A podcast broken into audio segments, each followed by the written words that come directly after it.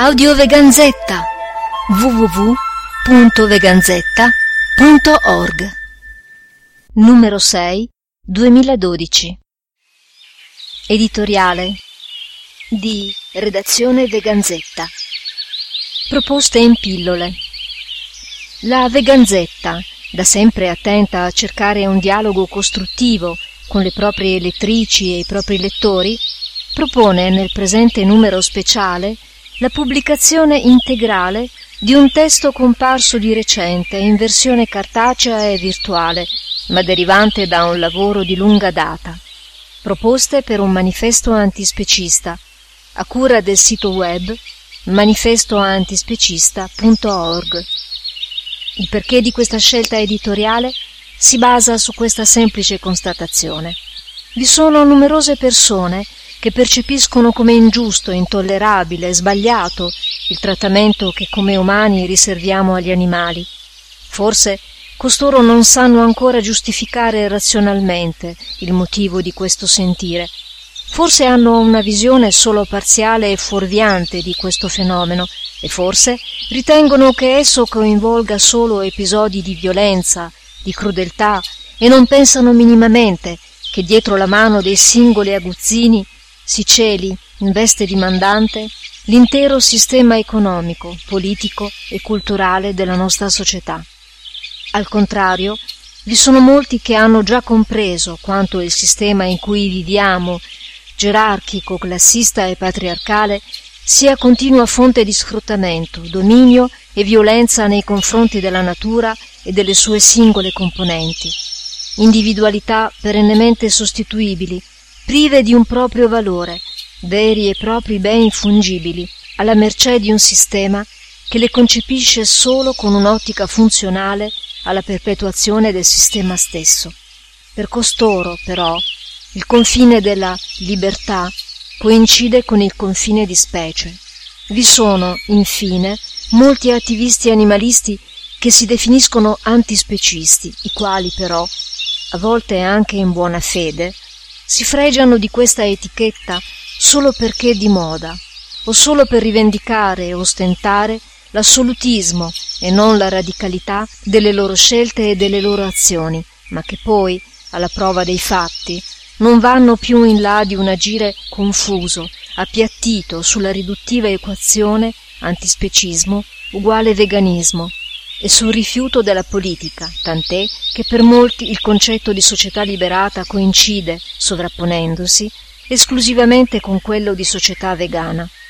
È in primis a tali persone che, proposte per un manifesto antispecista, si rivolge, come utile guida e spunto di riflessione, certamente criticabile e discutibile, ma la forma aperta che ne è stata data ha appunto lo scopo di accogliere i contributi di tutti senza alcuna pretesa di rigore accademico e senza voler essere la divisa di alcuno o una divisa per qualcuno. La sua lettura risulta utile per conoscere lo stato dell'arte dell'antispecismo, per comprenderne gli aspetti più comunemente accettati e i punti su cui si deve, ancora e molto, approfondire e discutere. Un tentativo, quindi, di dare un primo contenuto certo, delimitandone al contempo parzialmente i confini a un concetto troppo spesso oggetto di interpretazioni talmente late e superficiali da renderlo privo di qualsiasi valore e utilità, tanto da poter essere, e purtroppo da venire, utilizzato strumentalmente da chiunque voglia farne uso. Sono ormai trascorsi più di quarant'anni da quando lo psicologo inglese Richard Ryder ha introdotto il termine specismo, espressione poi resa popolare da Peter Singer con il suo libro del 1975 Animal Liberation.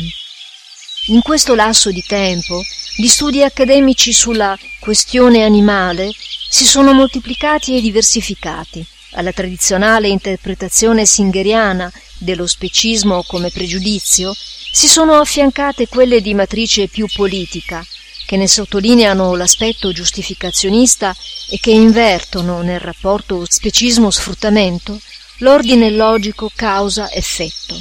Infatti, inteso come pregiudizio, lo specismo costituirebbe la causa dello sfruttamento degli altri animali.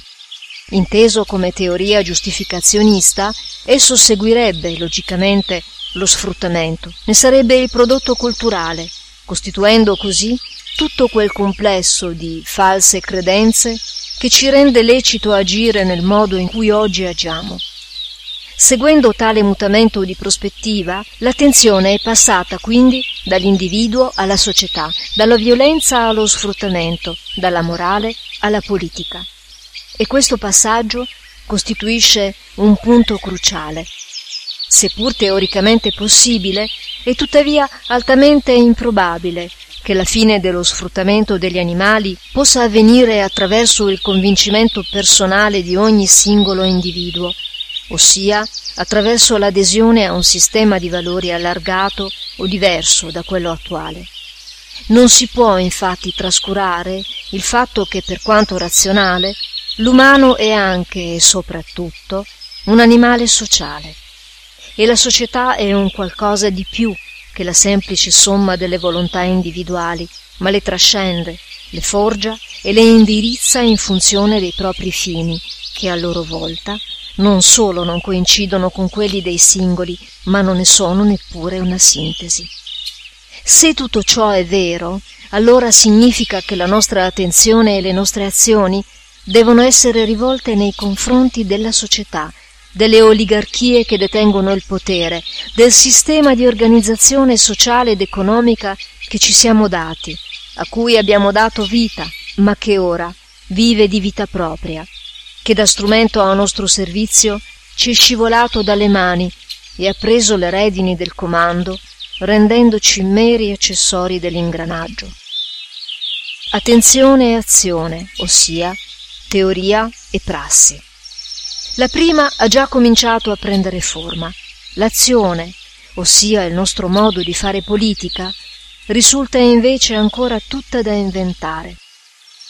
Il primo passo da compiere, però, non può che essere quello di convincersi definitivamente che lo specismo è anche e soprattutto un problema politico e non solamente filosofico. Ciò consentirebbe di capire che mentre un'azione di proselitismo su base morale può essere fatta anche singolarmente o a livello di piccoli gruppi locali e sicuramente dovrà continuare in tal senso, una lotta politica necessita per forza, pena volersi condannare all'insuccesso senza neppure lottare, di un soggetto più grande, coeso, un movimento che nasce dal basso, capace di creare aggregazione, se non attorno a un progetto, almeno a un'idea condivisa. Nel film Matrix del 1999, diretto dai fratelli Andy e Larry Wachowski, a un certo punto Morpheus, Lawrence Fishburne, dice a Thomas Anderson, Neo, Keanu Reeves,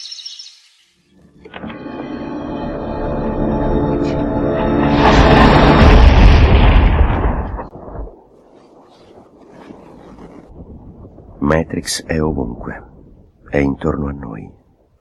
È il mondo che ti è stato messo davanti agli occhi per nasconderti la verità. Quale verità?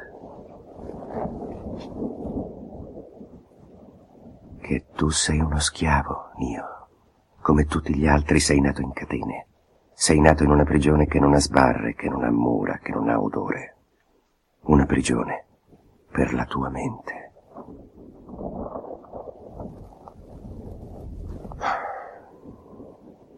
Nessuno di noi è in grado, purtroppo, di descrivere Matrix agli altri. È la tua ultima occasione. Se rinunci non ne avrai altre. Pillola azzurra, fine della storia. Domani ti sveglierai in camera tua e crederai a quello che vorrai. Pillola rossa, resti nel paese delle meraviglie e vedrai quanto è profonda la tana del bianconiglio.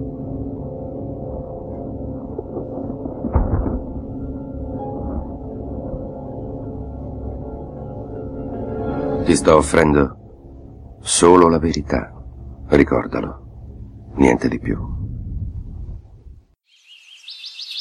Smettere di pensarci, e di agire unicamente come semplici spacciatori di pillole rosse dovrebbe essere il primo passo da compiere. Potrebbe sembrare poca cosa, ma dato lo stato confusionale in cui si trova oggi l'inesistente movimento antispecista, sarebbe un passo di non poco conto.